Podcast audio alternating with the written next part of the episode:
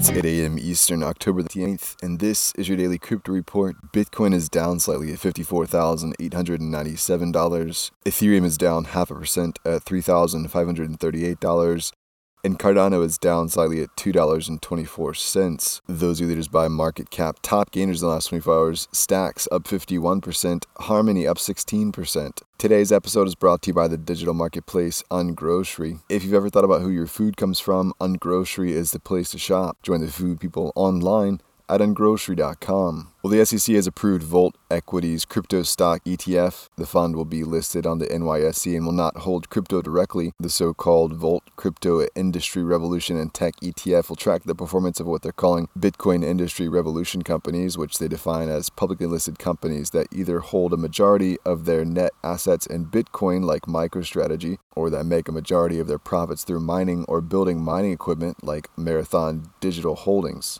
The breakdown will be 80% in crypto stocks, 20% in more traditional stocks to offset the risks. Well, JP Morgan says institutional investors are replacing their gold with Bitcoin. This was a trend they identified from late 2020 and say it's reemerged. Gold prices are hovering below 1800 per ounce, falling 6.5% in 2021. Apparently, the lack of response by the market to pick up gold in the face of potential inflation is influencing the shift. Well, the online voting period for Mt. Gox creditors regarding the proposed civil rehabilitation plan has now ended. It's another stroke in the saga that began with the hacking of Mt. Gox in 2014.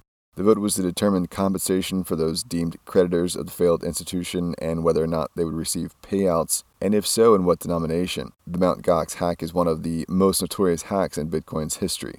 And finally, another Bitcoin ATM has been stolen by thieves, this time in a Silicon Valley liquor store. The crooks used a van to pull the ATM out of the business. Presumably, they understand there are not Bitcoins in the ATM, just a possible slight amount of money if there have been any recent transactions. But perhaps not.